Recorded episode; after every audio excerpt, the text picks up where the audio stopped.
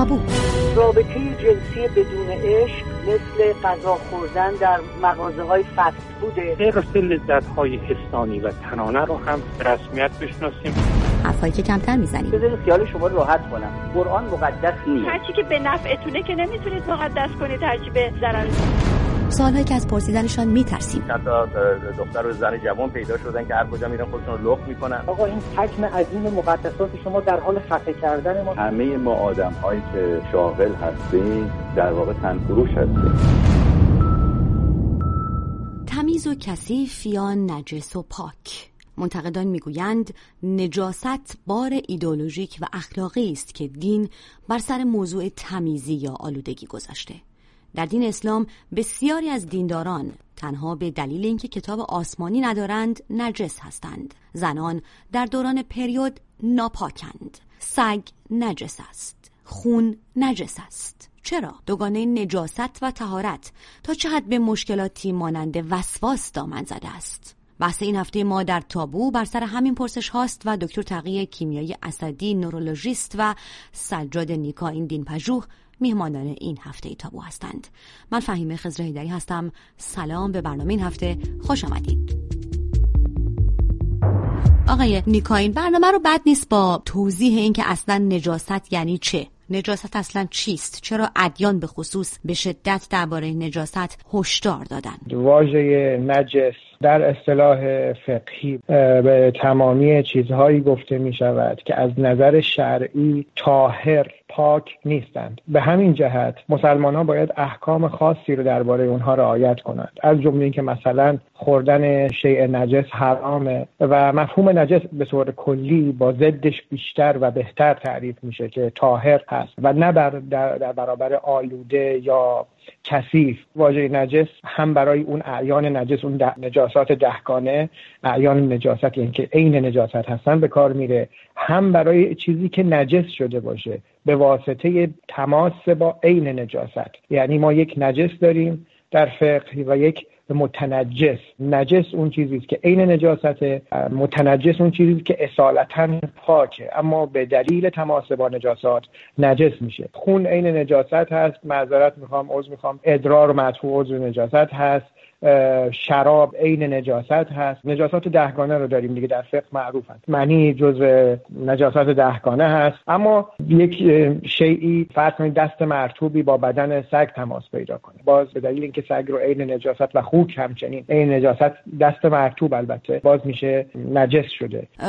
آقای دکتر کیمیایی، من اینجا از شما میخوام بپرسم که علم در این مورد چه میگه؟ موجود نجس چه معنایی داره؟ در واقع ایده نجاست و طهارت یه ایده هستش که قبل از علم بنیانگذاری شده و هیچ ارتباطی با برداشت‌های علمی ندارند و قرار دادن، فکر کنید، خون و مدفوع در یک رده کاملا بی ارتباط با هم هستند و نمیتونه در یک گروه قرار بگیره. خون کاملا از نظر طبی و از نظر باکتریولوژی در آدم سالم کاملا پاک، یعنی استریله، ولی مدفوع استریل نیسته و کاملا مملو از باکتری های مختلف هستش. قرار دادن این دوتا در یک رده معلوم میشه که هر کسی که این ایده رو ابداع کرده هیچ گونه اطلاعی واقعا از واقعیت ها نداشته و بقیهش هم همین جوری، همین 7-8 تایی که مثال زدن هیچ کدومشون از نظر علمی یا از نظر طبی یا از نظر بهداشت مدرن یا از نظر جرم تئوری یا تئوری باکتریولوژی که پاستور پیشنهاد کرد هیچ کدومشون قابل قبول نیستن. کاملا میتونیم یکی و همه رو رد کنیم که چرا فکر میکنیم مثلا ادرار استریل تر از بزاق دهان انسان هستش، در حالی که ادرار کاملا استریل هستش و از نظر پزشکی هیچ گونه در آدم سالمی که عفونت ادراری نداره نجاستی یا چیز انزجار کننده‌ای درش نیست. آقای نیکآیین، در بازگشت به شما آقای دکتر کیمیایی، خب صحبتاشون رو شنیدید، ایشون از دلایل علمی صحبت میکنن و اینکه اصلا چیزی به اسم نجس میگن که پیشا علمه و قبول نداره علم این رو. حالا این نکاتی که الان شما گفتین در توضیح نجاست، مثال‌هایی که زدین، مثال‌هایی که گفتین مشهوره و وجود داره، به چه دلیلی اینها نجس دونسته شدن؟ آیا دین برای این اعلام نجاست این امور دهگانه که البته فراتر از این هم میره در موارد متعدد، دلیلی هم میآورد. مخلص تحلیل ایشون و نهایت تحلیل ایشون یک تحلیل تقلیل گرایانه، فروکاستن همه چیز به مجموعه از سلول‌ها و پروتئین‌ها. و وقتی ما صحبت از نجاست خون می‌کنیم، صحبت از نجاست خون جاری در بدن انسان که نیست، که صحبت از نجاست خونی است که از بدن خارج شده الان روی دست جمع شده. خب نشان به آن نشان که حتی پزشکی هم این خون رو خون تمیزی نمیدونه. والا شما به چه دلیلی وقتی دچار خونریزی، پس اون کسی که خدای نکرده زمین که میخوره دچار خونریزی میشه، اولین کاری که میکنن خون از بدنش خارج میشه، محل خونریزی رو تمیز میکنن، به دلیلی که محل تجمع باکتری و عفونت میشه. صحبت از نجس بودن اون خونه و مدفوع هم همینطوره. خب شما مدفوع رو به چه دلیل ما تمیز میکنیم؟ حالا فرض کنید که متدین هم نباشیم. تا جایی که بنده اطلاع دارم با جناب آقای کیمیایی و بقیه بیولوژیستا آدمو نتیجه تکامل میدونن. خب آدمم سلولاش با سلولای معذرت میخوام جانوران دیگه و جانداران دیگه که فرقی نمیکنه. به چه دلیل آدم باید از کرامت ذاتی و بعد حقوق بشر رو از همه اینا برخوردار باشه؟ اینکه بگیم خون مجموعه‌ای از سلولا، خب ما باید توضیح بدیم چرا امروز پزشکا جای محلی که دچار خونریزی میشه رو تمیز میکنن و و و و همه این چیزها. بشر امروز آنچه تا الان پیش اومده در باب آلودگی بسیاری از اینها توافق جمعی و کامن سنس هست. توافق جمعی است، حتی اونایی که. ولی شما گفتید آقای نیکآیین گفتید که بحث نجاست با آلودگی فرق میکنه. نه من گفتم فرق میکنه. من متوجه هستم و من پاسخ صحبت آقای کیمیایی دکتر کیمیایی رو عرض میکنم که همه اینها رو اگه بخوایم سلول بدونیم و مجموعه باکتری بدونیم آخرش این جوابه. اما فقط و فقط منحصر به آلودگی نیست، یعنی برخی از آلودگی ها به لحاظ دینی نجس شمرده شدند و نجس بودن یک چیز به معنی ضرورتاً به معنی آلوده بودنش نیست، به دلایل متعدد، دلایلی که ما میدانیم خیلی‌هاشو هم نمیدونیم. حالا مثلا فرض کنید که سگی که همه واکسناشو زده باشه، روزی 7 بارم رفته باشه حمام، اما همچنان از نظر فقهی نجسه، دلیلش رو ضرورتاً نمیدونیم. اما متدینین اعتماد کردند به شارعشون. ولی آقای دکتر کیمیایی در بازگشت به شما آقای نیکآیین میگویند که خب مذهب خیلی چیزها رو نجس اعلام کرده، الزاماً هم ممکنه آلوده نباشه و یک مثالش برخی از حیوانات هستند مثل سگ یا مثل خوک. آیا علم اساساً هیچ توضیحی میتونه بده که چطور مثلا یک موجود زنده‌ای مثل سگ نجس هست؟ الان ما در ایران هم میبینیم که مثلا سگ‌ها رو جمع میکنن، ممنوع میکنن حضورشون در خیابان‌ها، با همین ایدئولوژی هم این اتفاق میفته. چطور میشه توضیح علمی داد، توضیح به زبان امروز داد که سگ نجسه؟ ببینید اصلا به طور کلی مسئله نجاست همینجور که ایشون فرمودن اصلا مسئله علمی نیستش. ما نمیتونیم بگیم که یه سگ یا خوک یا شراب اینا اصلا مسئله یه پارادایم تفکر دیگه‌ای هستش. اگر بخوایم راجبشون صحبت کنیم تا راجب پارادایم دین و این ایده نجاست که اصلا در پزشکی به طور کلی در علم بهداشتی وجود نداره، اینا بیشتر ایده‌ای هستش که فقط تو دین هیچ گونه دلیل قاطعی هم براشون ندارن که چرا مثلا سگ یا خوک نجسه. نه تنها سگ و خوک بلکه غیر مسلمان‌ها هم نجس هستن و نمیتونی بهشون دست بزنید. این تنها تو اسلام هم نیست، تو اکثر دینا هم هستش و اینا یه برداشتایی که واقعا باید در قرن جدید که دید بشر عوض شده نسبت به طبیعت، اینا رو باید واقعا تجدید نظر کرد درشون. و این کرامتی هم که فرمودن این واقعا یه غرور بیجایی ما به خودمون داریم میدیم.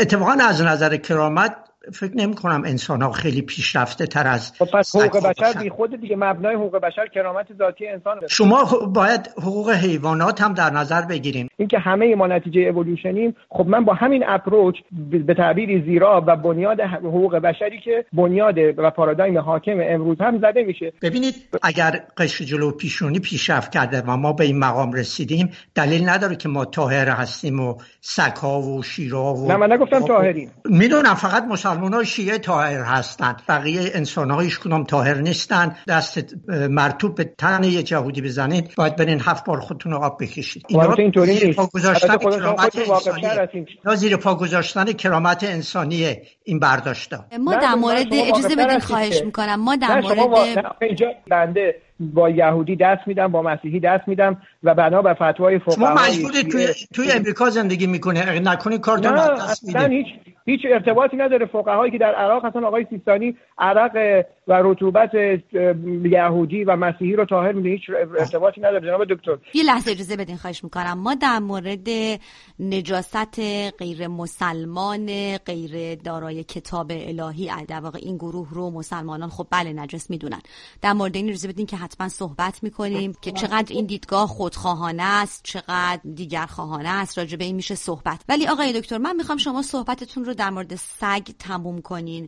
حالا حتی اگر به دیدگاه ادیان بخوایم نگاه بکنیم، آفریده یک مخلوق، چرا یک مخلوق باید نجس باشه؟ یا حتی خوک ماده غذایی جمعیت بزرگی از مردم جهانه، یا این خودخواهانه نیست که نجس بدونن غذای بخش بزرگی از مردم جهانو؟ چیز علمی وجود نداره که خوک یا سگ یا گربه یا شیر یا پلنگ اینا هیچ کدومشون نجس هستن. اصلا ایده نجس بودن وجود نداره. بسیاری سگایی هستن اینجور که از نظر بهداشتی خیلی بهتر از آدما نگه داشته میشن، عامل هیچ باکتری هم نیستن و از نظر مهر و محبت و کرامت شاید هم از بعضی انسان‌ها برتر باشه. این نجس بودن اصلا مسئله توی طبیعت وجود نداره. و این مسئله که من گفتم یهودی‌ها، منم توی خانواده مذهبی بزرگ شدم، همسایه‌امون یهودی بودن و کاملا می‌دیدم که چجوری باشون رفتار می‌کردن مردم محله. خوک و مسئله‌اش اسطوره هست توی تورات که یه عده بودن کافر شده بودن و با یهودی‌ها می‌جنگیدن، خدا هم نفرینشون کرد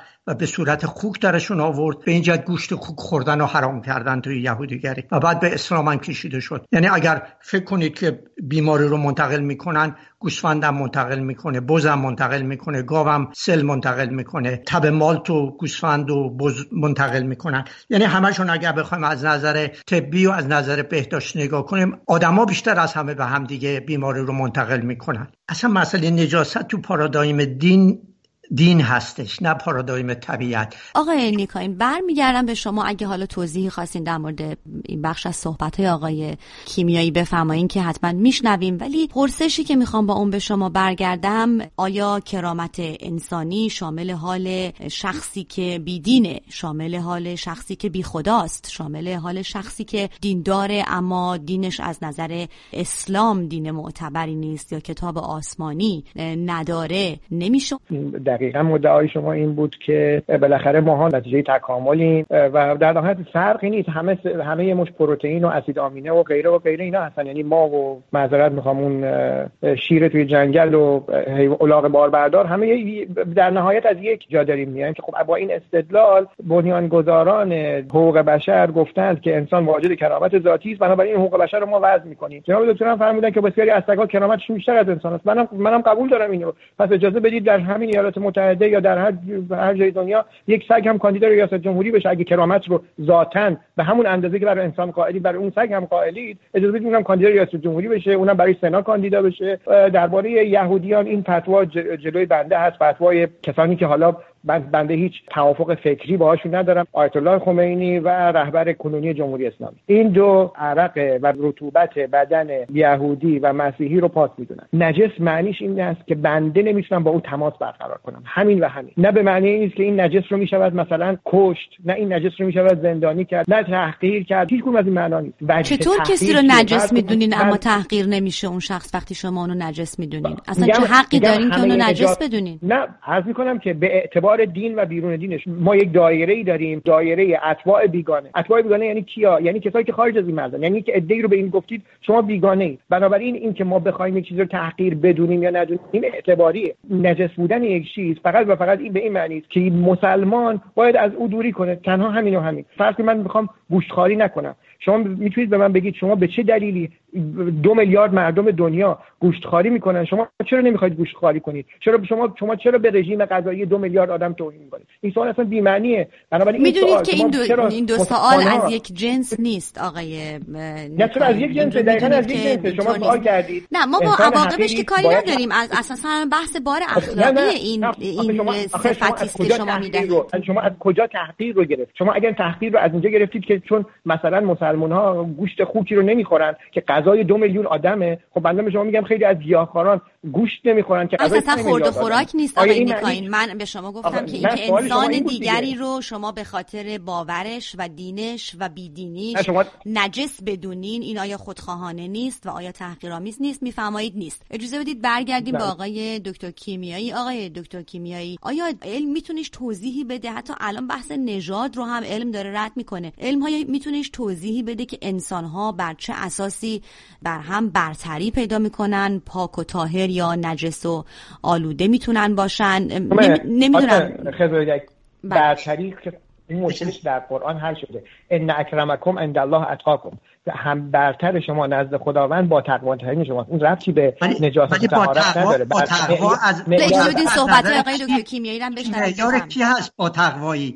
معیارش اون چیزی هستش که دین تعیین میکنه و اگه کسی خارج از هیچ گونه تقوایی نخواهد داشت. من برگردم راجع به خون، گفتن که اگه از بدن خارج بشه نجس هست، پس چرا مسلمونا خون به همدیگه هدیه میدن یا میفروشن و تزریق میکنن به همدیگه؟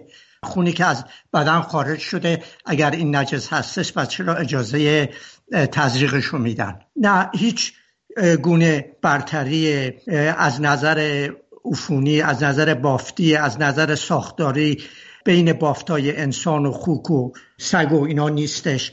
اگر آلودگی ایجاد میکنه حامل باکتری هستش، حامل بیماری هستش، بله باید ازش دوری کنیم، همینجور که باید از انسانی که سل داره دوری کنیم. قریب به اتفاق خانواده های غربی یه سگ دارن تو خونشون و محبت بهش میکنن و محبت میبینن ازش، هیچ گونه بیماری ازش منتقل نمیشه و از نظر پزشکی یا از نظر طبی هیچ گونه ایرادی در وجودش نیستش. آقای دکتر کیمیایی، بحث خون رو شما مطرح کردین بار دیگر و میبینیم که دین زنان رو در دوران چرخه طبیعی پریود خودشون نجس میدونه. آیا هیچ توضیحی میشه به لحاظ علمی داد که زنان در دوران پریود شامل موضوعی میشن که نجاست بار بخواد باشه یا یک چنین باری بخواد داشته باشه؟ و حتی یه توهینی به خانم‌ها هستش که حتی در اون زمان نمیتونن نماز بخونن، نمیتونن خود عبادت کنن، در حالی که یه موضوع کاملا طبیعی هستش. هر سیکلی که ایجاد میشه، تخم‌گذاری میشه، استروژن و پروژسترون ترشح میشه و رحم رو آماده میکنه برای حاملگی و اگر حاملگی اتفاق نیفته این قشایی که در اون ایجاد شده از دست میره به صورت خونریزی و کاملا هم پاک هستش. از نظر عفونی هیچ گونه باکتری درش نیستش و از نظر طبی هیچ گونه اشکالی نداره. اون زن ناگهان تبدیل به یه موجود نجسی نمیشه. هیچ رساله، هیچ مرجع تقلیدی، هیچ فقیه در طول تاریخ نگفته از زن که در دوره پریود هست اگر به جایی تماس بگیره اون زن رطوبتش یا عرق بدنش نجسه. یک نفر که مسافرت هم میره شارع از اون روزه نمیخواد. کل قضیه اینه که در این دوره رخصتی به خانم‌ها داده میشه به دلیل شرایط و وضعیت روحی که خود خانم پیدا میکنه. این هم شما میتونید بگید برید یقه پزشکان و روانپزشکان امروز رو بگیرید، میگن که در این دوره بسیاری از خانم‌ها پرخاشگرتر میشن و حالات روحی عجیب غریب پیدا میکنن. این معنی توهین نداره البته، یک رخصتی و دلیلش هم همون خونه، نجاست خونه. این در این یک هفته این خونی که از بدن خارج میشه رو باز به بیانیه همون دلیلی که خون نجس دانسته شده. خانم ها هم گفتن که این در این دوره این تکالیف بر اونها بار نیست. خانم ها نجس نیستن، خونی که از بدن اونها خارج میشه نجس هست و با این وضعی که حامل خون هستن نمیتونن نماز به جا بیارن، رخصت بهشون داده شده. آقای نیکآیین، اگه مثلا این نماز رو صرفا بگذاریم کنار، من برای شما آیه قرآن رو لازم بخونم که در آیه قرآن میگوید که نزدیکی نکنید با زن در شرایط حیض تا پاک شود و پس از غسل اگر پاک شد یعنی زن نجسه. آخه معنی نجاست در کجا؟ یعنی اینکه رابطه جنسی برقرار نشه. این یک چیزی که بای نیچر در این زن هست، دچار این دوره ماهانه میشه. اسلام هم به مرد گفته به زن نزدیک نشید. اگه اینکه ایشون از من سوال میکنن چرا مسلمان‌ها خون به هم تزریق میکنن، بنده عرض کردم خونی که خارج بشه و روی بدن بمانه و همین بنده همین سوالو از ایشون میکنم. اگر خون فقط صرفاً پلاکت هست و گلوبول سفید هست و اتفاقا خیلی هم استریله. چرا پزشکان میگن جایی که دچار خونریزی شده اول ضد عفونی کنید و خون رو از اونجا پاک کنید؟ این کارو انجام بدن. اگر خون واقعا در ماهیت آقای دکتر شما پاسخ بدن. آقای نیکآیین من که راجع به اختلالات خلق و خوی خانم‌ها رو در حین پیریود چون گفتن اشتباه هستش. معمولا پرمنسترواله، یعنی قبل از اینکه منسترویشن شروع بشه پروژسترون پایین میفته، بعضی خانم‌ها اختلال خلق و خو پیدا میکنن. ولی مسئله خون، بله، وقتی که یه پوست پاره میشه و خون در میاد بیرون، محل پوست که پاره شده قدرت دفاعش رو از دست داده، باید کاملا تمیز بشه که باکتری‌ها رشد نکنن. ارتباطی به خونه نداره. البته اگر خونم بیرون باشه خب میتونه توش باکتری‌ها رشد کنن، به خاطر اینکه دفاع پوست در واقع از بین رفته، نه اینکه خون نجس کردتش. یعنی شما اگر خون خوش رو در آب بذارین اتفاقی نمیفته روی پوست، به شرطی که محل پارگی پوست رو کاملا تمیزش کنین، بخیهش کنید که باکتری ها نتونن برن توش. خون مایع هستش، بافت همبندی نداره، حامل مهمترین عاملای حیاتی هستش. سرم هستش، پلاسما هستش، گلوبولای سفید هست، گلوبولای قرمز هستش، پلاکت ها هستش و در واقع و مقدار زیادی عوامل ایمونیتی، هورمون ها، مواد شیمیایی دیگه که برای زندگی کاملا لازم هستش. تنها تفاوت عمده‌ای که داره حالت مایع گرفته که بتونه بچرخه تو بدن، به خاطر اینکه باید این اکسیژن رو ببره، قند رو ببره، CO2 رو خارج کنه. هیچ تفاوتی با گوشت نداره. آقای نیکآیین من الان برمیگردم به شما، هم برای اینکه جنبندی شما رو بشنویم و هم برای اینکه ازتون این سوال رو بپرسم. بعضی معتقد هستن که اشکال خیلی شدید وسواس ناشی از همین شکل از تربیت مبتنی بر نجاست، این نجسه اون نجسه، میتونه باشه. شما چه نظری دارید؟ من اول پاسخ دو تا مطلبی که جناب کیمیایی فرمودن. این الان وبسایت انگلیسی هست، وبسایت شیعه است، وبسایت مذهبیه، جلوی بنده است. به هر حال این که این دوره ماهانه، حالا شما فرض بفرمایید بنده عرض کنم سلمنا قبل از دوره ماهانه، ولی به هر حال در این که این دوره ماهانه و قاعدگی اثر وضعی بر خلق و خوی خانم ها میذاره که در این شکی نیست. میشه لطف کنید اطلاعات علمی رو برای توجیه باورهای دینی به کار نبرین، چون هیچ ارتباطی با هم دیگه نداره. من نمیتونم به کار نبرم. شما دیندارا وقتی که میمونن به علم پناه میبرن، مادامی که برای اثبات باطل بودن نظری درون دینی به نام نجاست متوسل میشیم به یک مقوله برون دینی که علم باشه. من ناچارم که با مبنای خود شما. آقای نیکآیین من فقط یه نکته رو اینجا باید بگم در ادامه صحبت‌های شما. ممکنه شما آقای دکتر کیمیایی هم با هم به مسالمت برسین، ولی زنان شنونده برنامه ما همچنان این سوال رو برشون وجود داشته باشه: اختلالات خلق و خو در هنگام چرخه طبیعی پریود چطور میتونه اونها رو نجس بکنه؟ خیلی خب، من هم سوال دقیقاً جوابم همین بود. نجس دانستن به معنی تحقیر نیست. چون آیه هم که شما خوندید این بود که در نزدیک نشید و نه اینکه زناشون نجسن، نمیگید باشون تماس. بله خب، ناپاکن به دلیل اینکه دچار خونریزی شدن. دقیقاً نسبت به تربیت مبتنی بر نجاست طهارت هم همینطوره. حالا شما این بحث رو بذارید کنار. بنده حتی کسانی رو میشناسم که هیچ تربیت دینی هم ندارن، شاکله ذهنیشون هم بر مبنای نظافت، تمیزی و کثیفی شکل گرفته، اما همچنان خانم ها و آقایون وسواسی هستند. آقای دکتر کیمیایی باز میگردیم به شما، هم جنبندی شما رو بشنویم و هم من مایل هستم که پاسخ شما رو هم به این پرسش داشته باشیم که اساساً فکر میکنید که تربیت مبتنی بر دوگانه نجاست و طهارت تا چه حد شکل دهنده وسواس هایی است که بیمارگونن. من واقعاً 40 سال توی پزشکی هستم، هم در ایران پرکتیس کردم و هم در اینجا. هر وقت میرفتم ایران تعداد بسیار بسیار زیادی میآمدن که وسواس نجسی تمیزی داشتن و من مریضی رو دیدم که اینقدر پوستشو تمیز کرده بود که لایه خارجی رفته بود و درست مثل یه آدم سوخته شده بود. شایع ترین مریضایی که بهم مراجعه میکردن وسواسی‌ها بودن، وسواس نجسی تمیزی مخصوصا. و حتی اینجا من چند نفر رو میشناسم که بچه‌هاشون از خانواده‌های مذهبی به شدت وسواسی هستن، یعنی به حد جنون که یک کدومشون 4.5 ساعت دوش میگرفت که تمیز شه. باز هم میرفت بیرون دستش میزد به یه انسان دیگه‌ای که تو نیویورک راه میرفت و میگفت نجس شدم، برمیگشت دوباره حمام میکرد.